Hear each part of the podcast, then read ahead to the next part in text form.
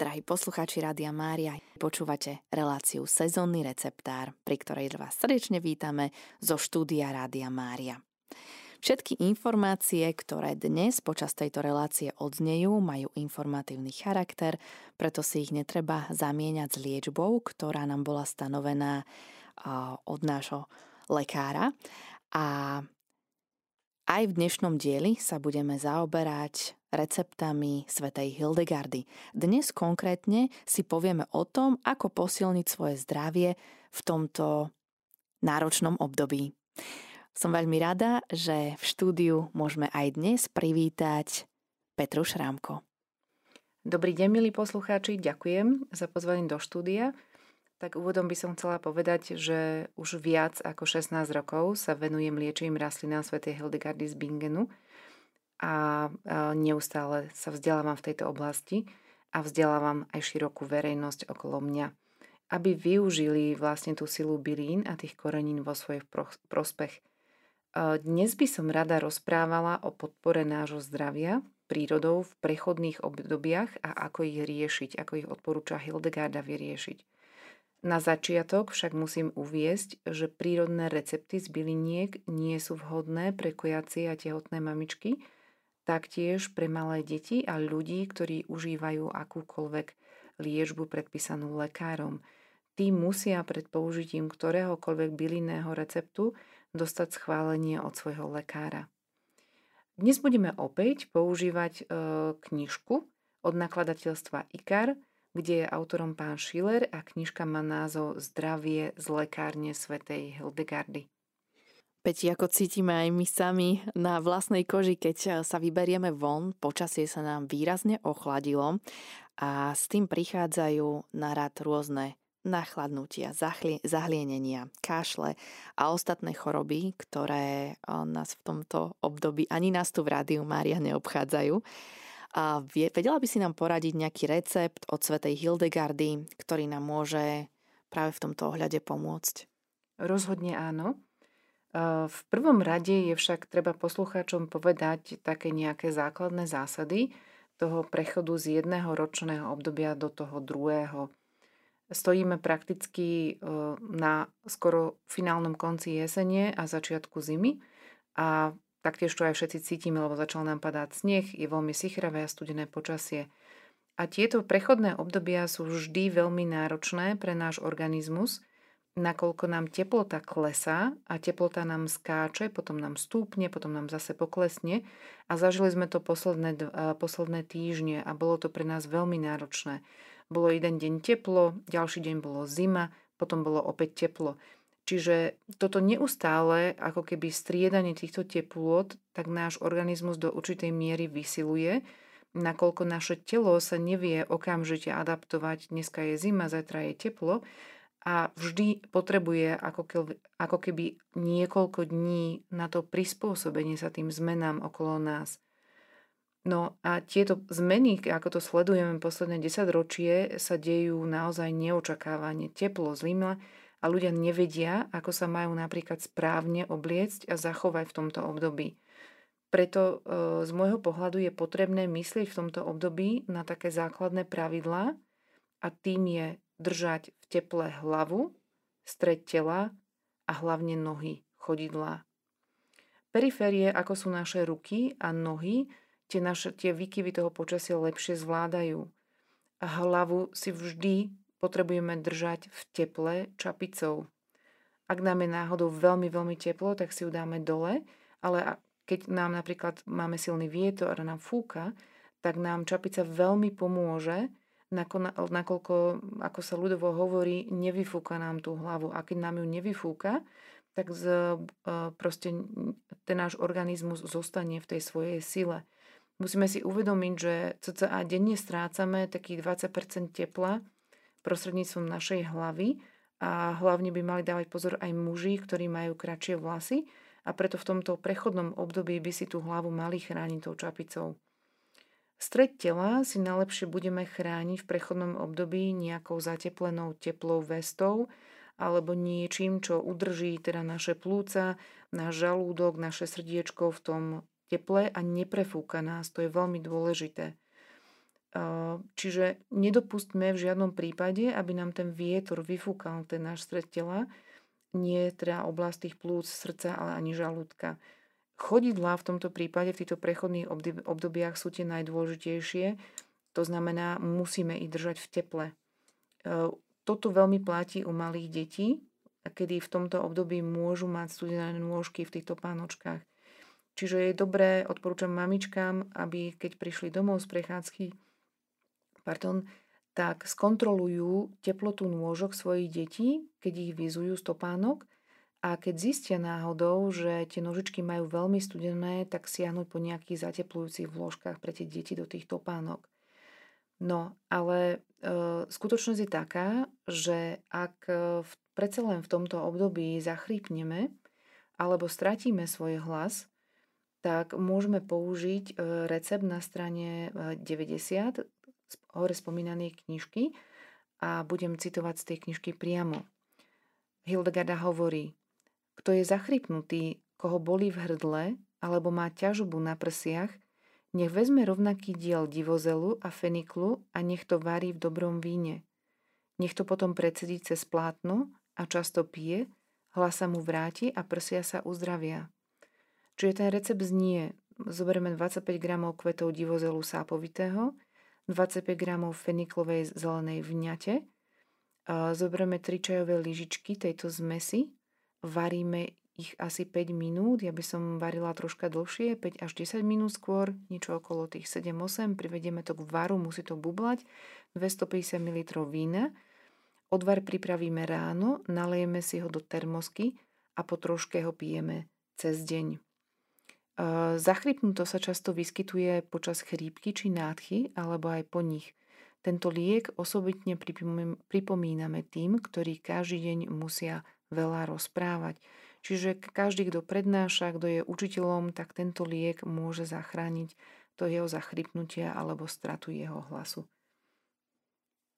Čiže keď si to tak zhrnieme, tak vždy treba dbať na to, aby sme mali v tomto počasí zakrytú hlavu, nohy v teple a potom nám k tomu môžu pomôcť aj napríklad takéto rádio Svetej Hildegardy, ktorá nám odporúča divozel. No a v tomto období nielen veľa ľudí zachrypne, ale sa im často vytvoria aj hlieny, necítia sa dobré. A čo nám teda odporúča Sveta Hildegarda? A čo by sme mohli vyskúšať alebo mali mať na porúdzi? No, e, častokrát, keď príde to zachrypnutie a stratíme ten hlas, tak môžeme vlastne nejakým spôsobom nám tá choroba pokročí, alebo to, ten náchlad ako taký a dostaneme sa do takého zahlienenia. Čiže uh, Hildegarda má na zahlienenie uh, takýto, by som povedala, že liečebný prostriedok a um, niektorí ľudia toto zahlienenie ako keby cítia u seba, napríklad v dutinách okolo nosa začnú proste cítiť určitý tlak, alebo môžu mať taký pocit takého plného čola, takej ťažkej hlavy v tej prednej časti hlavy, alebo to môže byť aj teda taký pocit v krku, hej, že cítime zlie hlieny, že nám to zateká. V tomto prípade Hildegarda má tiež jeden recept, ktorý poslucháči môžu využiť a budem tiež citovať e, z tej istej knižky a je to tiež strana 90 pod eh, heslom zahlienenie. Keď má niekto nadbytok hlienu alebo mu zapácha dých, nech si uvarí vo víne šalviu, precedí cez plátno a často pije takéto víno. Zle šťavy a hlien sa zmiernia. Čiže na ten reálny recept budeme potrebovať zhruba 20 kusov čerstvých šalviových listkov alebo 20 gramov sušenej šalvie a 500 ml vína. Šalviu si povaríme vo víne, odporúčam viac ako 5 minút, čiže okolo tých 7 až 10. Víno nalejeme do sterilizovanej flašky, flašky a pijeme z neho často. To znamená, keď Hildegard napíše, že pijeme z neho často, tak minimálne 3 krát denne po jeden malý likérový pohárik. Tento prostriedok používame najmä vtedy, keď sa na odstatej krvi po vypustení zo žily utvorí hlienistý povlak. O tomto Hildegarda hovorí, o to je opúšťanie žilov, ale o tom dneska nebudeme tu nahovoriť. Šalvia tu hrá významnú úlohu pri zmierňovaní tohto vnútorného hlienu a aj pri pachnúcom dychu, ktorý má často pôvod zahlienení tela, sa uplatňuje šalvíjové víno. Tu je potrebné upozorniť, že šalvia je veľmi e, silná rastlina a preto rozhodne, ako sme povedali na začiatku, ľudia, ktorí berú akékoľvek lieky, sa musia o tomto poradiť so svojím lekárom, či si takýto prírodný prostriedok môžu doma uvariť zo šalvie. Drahí posluchači Rádia Mária, stále počúvate reláciu Sezónny receptár a my sa dnes rozprávame o tom, ako si posilniť v tomto období zdravie podľa receptov svätej Hildegardy. V uplynulom vstupe sme si povedali o tom, čo robiť pri zachrípnutí a zahlienení, no tento stav veľmi často prechádza aj do zápalu hrdla. A Peti vie nám aj v tomto smere sveta Hildegarda nejako pomôcť nejakou svojou bylinkovou radou? Áno, rozhodne nájdeme u nej aj recept na takýto problém. Často e, sa zápal hrdla prejaví ako taký sprievodný znak pri teplotách, alebo majú ľudia skúsenosť, že najprv sa im zapálí hrdlo a potom tento zápal im prerastie do nejakej teploty. Vtedy je e, veľmi dobré, ak ľudia túto teplotu vyležia, nakoľko ich organizmus potrebuje kľud a pokoj na to, aby sa opäť dostal do stavu rovnováhy a zdravia. No a popri tom e, si budú liečiť vlastne aj ten zápal toho hrdla. Ja silno odporúčam poslucháčom, aby takýto stav e, nikdy neprechodili, nakoľko to ich organizmus e, v tomto veľmi ťažko e, náročnom období vysilí a potom následne budú v stave ani v zdraví, ani chorí chodiť do práce a veľmi ťažko a dlho im bude trvať návrat do takého plného zdravia. Čiže nikdy to prosím nepocente. Takže rozhodne odporúčam v tomto stave kľud, teplo a vyležať. Tu Hildegarda uvádza jeden taký bylinkový recept, ktorý nájdú na strane 91 a je veľmi účinný a veľmi dobre e, mi funguje. Je to, e, budem citovať priamo z knihy, zápal mandlí a zápal hltana. Kto má oslabený alebo chorý hltan, nech si uvarí vo vode jablčník a zleje prevarenú vodu cez plátno. Nech k nej pridá dvojnásobok množstva vína a hodne omastku a ešte raz to zohreje v hrnci. Nech to pije často a hltan sa mu vylieči. Čiže tu máme krásny taký e, recept na to, čo môžeme urobiť. A e, v praxi zoberieme jednu polievkovú lyžicu sušeného jablčníka obyčajného, je to liečivá rastlina, 4 litra vody, 4 litra vína a jedné až dve polievkové lyžice topeného alebo čerstvého masla. V recepte sa píše, že aj šláčkové smotany, ja som to úprimne nikdy so šláčkovou smotanou nevyskúšala, vždy som to robila s maslom. Bylinky pováríme vo vode, e, zhruba asi tých 5 minút sa tu píše, odporúčam tých 7 až 10, predsedíme. Odmeriame jednu osminu jablčníkového čaju, pridáme k nemu víno a tuk a ešte raz krátko povaríme. Dvakrát denne pijeme zhruba asi štvrť litra. Pijeme vždy tieto preparáty teplé, prosím, nikdy nie studené. Čiže toto niekomu pomôže, teda aj mne to pomohlo na zapálený krk. Je to taký dosť netradičný recept, ale je veľmi účinný.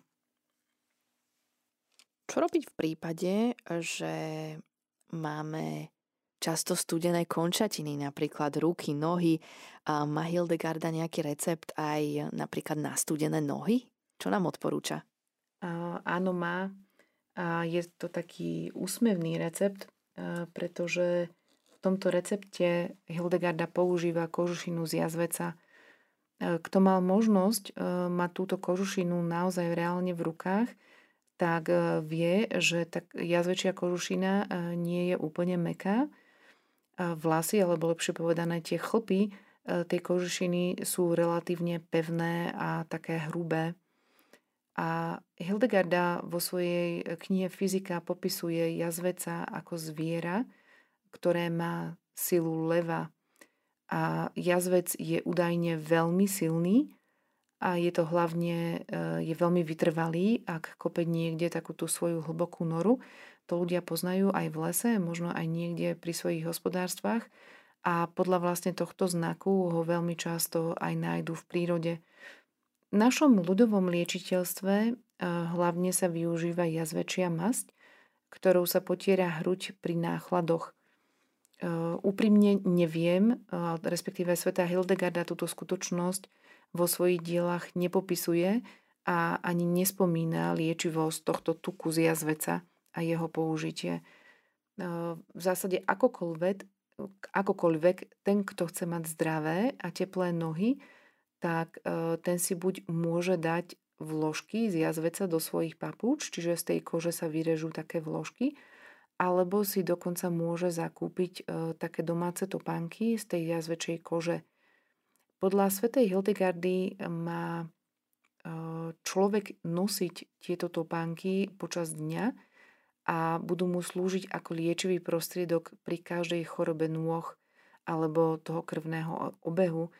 Taktiež sa využívajú aj pre ľudí, ktorí majú tzv. tie fajčiarské nohy, čiže sa im zle prekrvujú a aj týmto môže prípadne pomôcť a podporujú prekrvenie spodných končatín. Tento recept e, e, poslucháči nájdu na strane 87 a znie následovne. Urob si jazvečie, e, z jazvečej kože topánky, aj krátke čižmy a obuj si ich. Budeš mať nohy zdravé, lebo v jazvečej kožušine je veľká sila. Topánky z jazvečej kože človek má cez deň nosiť ako liečivý prostriedok pri každej chorobe nôh alebo chodidiel tak často, ako je len možné. Domáca obu z jazvečej kože vylieči dokonca aj chronicky studené nohy. Aj narušený obeh v tzv. fajčiarských nohách pozitívne reaguje na tento liečivý prostriedok, ktorý podporuje v končatinách prekrvenie. Takže rozhodne odporúčam poslucháčom tento prírodný prostriedok využiť, pretože funguje a veľmi veľa ľudí má s ním veľmi dobré skúsenosti. Pre slabý krvný obeh však Hildegarda má ešte jeden recept, ktorý sme spomínali počas minulej relácie, keď sme hovorili o posilujúcich prostriedkoch liečivých a dovolím si ho zopakovať. Sú to jedle gaštany a recept nájdete uvedený na strane 84. Gaštany uvaríme vo vode na meko a pred každým jedlom i po ňom zjeme 5 kusov. Gaštanový strom je veľmi teplý a má aj veľkú silu – ktorá je primiešaná k teplu a charakterizuje rozum. A čo je v tomto strome je obsiahnuté aj v jeho plodoch, ktoré sú užitočné pri každej slabosti. Čiže tu znova opakujeme e, to, čo sme hovorili minule, že kaštany vám môžu pomôcť pri tej revitalizácii vášho tela v jeseni, ich pravidelná konzumácia a môžete si posilniť celý svoj organizmus, vrátanie svojho krvného obehu. Drahí posluchači Rádia Mária, počúvate aj naďalej reláciu Sezónny receptár, kde sa aj s Petrou Šrámko rozprávame o tom, ako si môžeme posilniť zdravie v tomto jesennom období. Hovorili sme v uplynulom vstupe o tom, ako by sme mohli riešiť problém so studenými končatinami, čo nám na to odporúča sveta Hildegarda. No a v tomto období sa veľmi často u ľudí stretávame aj s tým, že nás trápi kašel. Aké odporúčania nám dáva sveta Hildegarda práve na kašel? Existuje napríklad nejaká prírodná masť, ktorú by sme mohli využiť? Áno, existuje jedna prírodná masť, ale bohužiaľ je už také, by som povedala, pokročilé obdobie, kedy sa nám liečivé rastliny schovali pod sneh a, tak táto mas bude musieť asi pravdepodobne počkať do ďalšieho roka, lebo bylinkárky alebo ľudia nezoženú čerstvý materiál momentálne teraz poslucháči v prírode, ale je to masť z paliny pravej. A recept e, nájdete v tejto knižke uvedený na strane 55. Tu musím však poslucháčom e, povedať, e, že palina ako taká je to veľmi silná liečivé rastlina a je šťava je taktiež veľmi silná. Môže sa to prejaviť v tej forme, že ak nanesú tú masť na svoju kožu, tak môže povedzme tak koža troška začervenať. Vtedy e, sú dve možnosti, ako túto situáciu môžu potom riešiť. buď masť nepoužijú, alebo si ju rozriedia a dostanú nižšiu koncentráciu tej palinovej šťavy a táto nižšia koncentrácia už tomu človeku môže na tej koži vyhovovať. Deťom rozhodne túto masť, ktorú uvediem, tak je potrebné riediť a dáme nižší pomer palinovej šťavy, nakoľko deti majú rozhodne jemnejšiu pokožku ako dospelí a začervenanie alebo iná reakcia u nich môže byť na túto masť častejšia. Idem citovať z knižky, čo budete potrebovať a ako ju svetá Hildegarda popisuje. Daj palinovú šťavu do olivového oleja tak, aby množstvo oleja prevyšovalo množstvo šťavy o dva diely. Tuto zmes postav v pohári na slnko, aby bola teplá a tak ju uschovaj počas roka. Keď má človek bolesť v prsiach, tak, takže z toho začne kašľať, natri ho touto masťou na prsiach. Keď ho bolí v boku, votri mu masť tam a on sa vylieči znútra aj zvonka. Takže reálny recept znie takto. Zoberieme si 20 ml čerstvo lisovanej palinovej šťavy a 60 ml olivového oleja. Túto zmes palinovej šťavy s olejom necháme v uzavretom pohári v lete dlho stáť na slnku, kde palinový olej dozrie. Vraví sa mu aj vermutový olej proti kašlu a údajne býva dostať aj v lekárni. A dvakrát denne si ním potierame hrudník a chrbát a prípadne iné bolestivé miesta. Autor tu uvádza, aby sme za nejakých okolností túto masť nepoužili znútra. Je to veľmi dôležité. Píše tu ďalej, že tento olej veľmi dobre zaberá u malých detí a taktiež tu píše to, o čom som vám hovorila, ak by deti alebo aj iní pacienti s citlivou kožou reagovali s červenaním, svrbením, pálením, možno prípravok zriediť pridaním olivového oleja jednak jednej. Takže takto si môžeme pomôcť a takýmto spôsobom vlastne vieme e, si pomôcť pri tom kašli a dostať do toho tela na tú, vlastne na tú citlivú časť toho nášho hrudníka e, veci alebo prírodné preparáty, ktoré nám môžu pomôcť týmto kašlom, aby sme sa rýchlejšie vyliečili. Ďakujeme veľmi pekne. Často sa pri týchto poskytnutých receptoch a na rôzne ochorenia od svetej Hildegardy um, odvoláva, teda v knižke často vidíme teda napísané, že by sme mali dodržiavať Hildegardino stravovanie na to, aby sme sa udržali zdraví. Poďme sa teda trošku odkloniť práve od nastávajúceho obdobia rôznych neduhov, ktoré nám prináša a poďme sa venovať tejto oblasti. Um, áno, môžeme hovoriť o tejto veľmi zaujímavej oblasti. A už v minulých reláciách, e, pokiaľ nás poslucháči pozorne počúvajú a mali tú možnosť, tak sme spomínali jedlo ako prostriedok na posilnenie e, nášho tela. Minulú reláciu sme hovorili o jesenom ovoci, bolo to dule, drinky a spomínali sme aj jedle gaštany, ktoré sme dneska tiež uviedli na posilnenie nášho vlastne organizmu. E, Hildegardina medicína je založená keď sa tak na to tak globálnejšie pozrieme, tak má také tri základné piliere, ktoré majú priamy dopad na to naše zdravie a ktoré si každý jeden človek vie nejakým spôsobom meniť, ovplyvňovať a zlepšovať. Je to pohyb, je to dušovná rovnováha, alebo v prípade svätej Hildegardy je to viera v Boha a je to strava. Takže ideme sa im trošička povenovať každému aby sme sa udržali v tomto období vitálni a zdraví. V zásade každý jeden človek by mal dbať hlavne na to, aby sa dostatočne hýbal každý deň, čiže hovoríme o telesnom pohybu, pohybe. To znamená, že je potrebné, aby každý deň využíval tie po, pohybové možnosti okolo seba, ktoré má, alebo ktoré v tejto uponáhlenej dobe niekedy nevníma, ak sedí v nejakom ofise. Sú to často, by som povedala, že také maličkosti, ako napríklad ráno do práce nemusí použiť výťah, ale môže výjsť schodami. Môže použiť to schodisko, ktoré všade musí byť a povedzme, môže si aj rozhodnúť, že nepôjde schod po schode, ale pôjde dva schody naraz. Môže sa rozhodnúť ísť každé ráno peši tých 15 minút a nemusí ísť tým na to miesto autom, nemusí tam krúžiť a hľadať parkovanie. Čiže ja osobne som presvedčená, že každý si vie nájsť a môže si nájsť tú príležitosť, hoci keď aj pracuje v tej kancelárii na to, aby sa hýbal. Je to len, povedzme, cez prestávku, potrebuje z kolegovi niečo odniesť o poschodie vyššie, nezoberiem si výťah, pôjdem pešiť tie schody. To ďalšou oblasťou, o ktorej Hildegarda hovorí, ktorá má veľký vplyv na to naše zdravie aj v tomto období, je viera v Boha.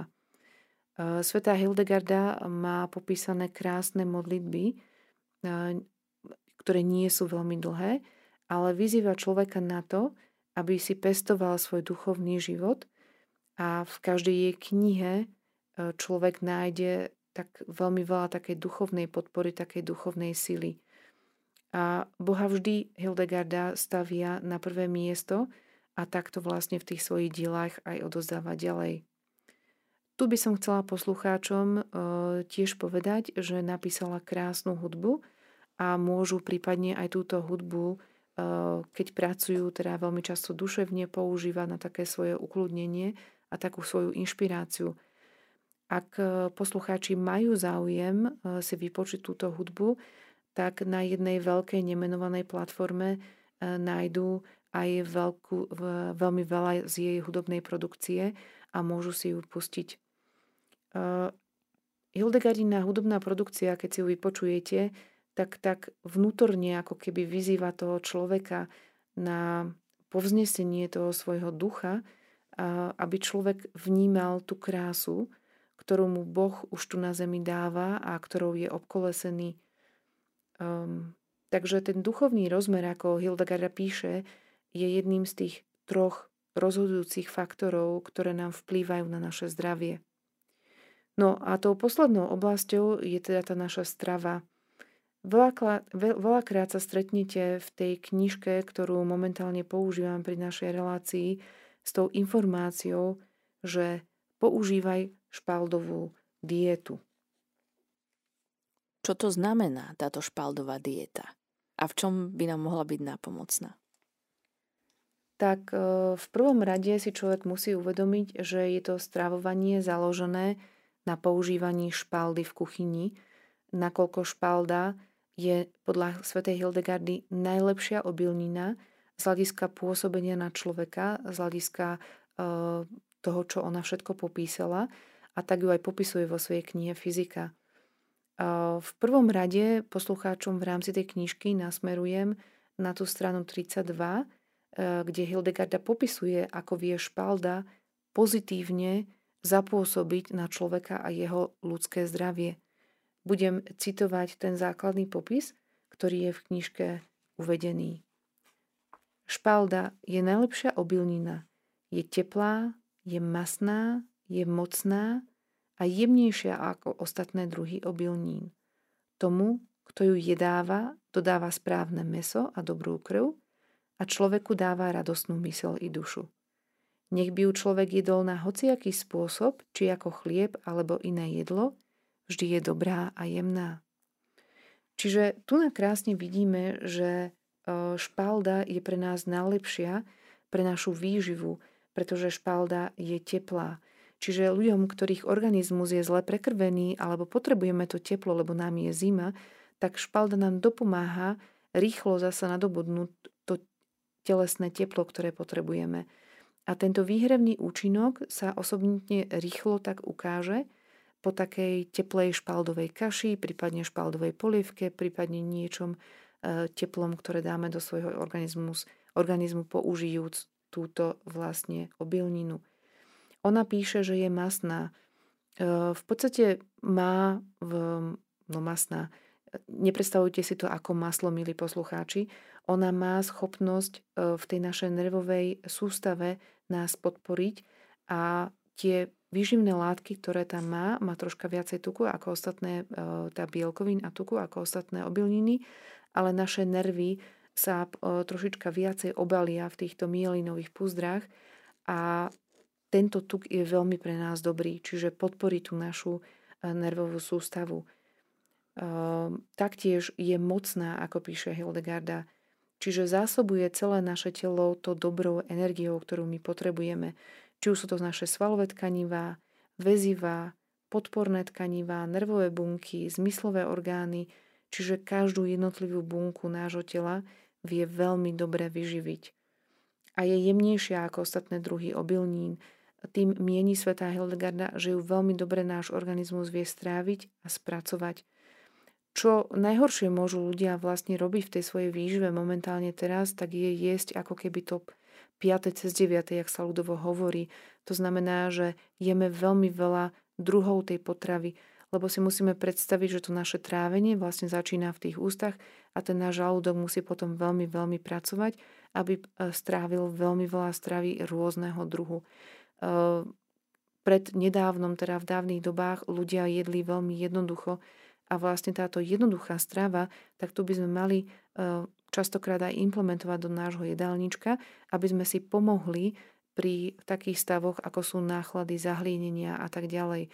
To znamená, že ten daný deň si povedzme zvolíme, že na raňajky si dáme špaldovú kašu, na obed si uvaríme nejakú jednoduchú zeleninovú polievku a potom si môžeme uvariť, teda môžeme si uvariť špaldové zrno e, s nejakou ďalšou zeleninou a jeme to celý deň, aby sme naše e, telo vlastne energetizovali tou špaldou, dodali mu potrebné látky, aby taktiež náš organizmus bol schopný na druhej strane vlastne bojovať s tými infekciami.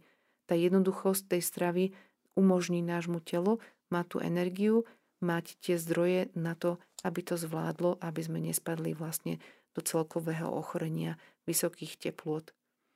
Takže z mojej strany je to na dnes, na dnes asi všetko pre vás, milí poslucháči. Veľmi pekne ti ďakujeme. Milí poslucháči, dnes sme sa rozprávali o tom, ako si vieme posilniť v tomto období svoje zdravie podľa receptov svätej Hildegardy. Povedali sme si zo pár receptov na to, čo robiť pri nachladnutí, pri zahlienení, pri zachrípnutí, taktiež pri zápale hrdla alebo pri, ak nás trápia studené končatiny. Tiež sme si hovorili o tom, akú masť nám odporúča sveta Hildegarda na kašel, ale takisto sme sa rozprávali aj o prevencii, dá sa povedať, ktorú vieme dosieliť napríklad zdravou stravou. A teda u svetej Hildegardy je základom tejto zdravej stravy práve špalda. Ďakujeme tebe, Peti, že si opäť prišla a porozprávala nám o týchto receptoch, ale aj zaujímavých typoch a radách, ktoré nám ponúka sveta Hildegarda. Ďakujem vám, do počutia a my sa tešíme na stretnutie s vami, milí poslucháči, opäť o týždeň. Prajeme vám ešte požehnaný čas z Rádio Mária.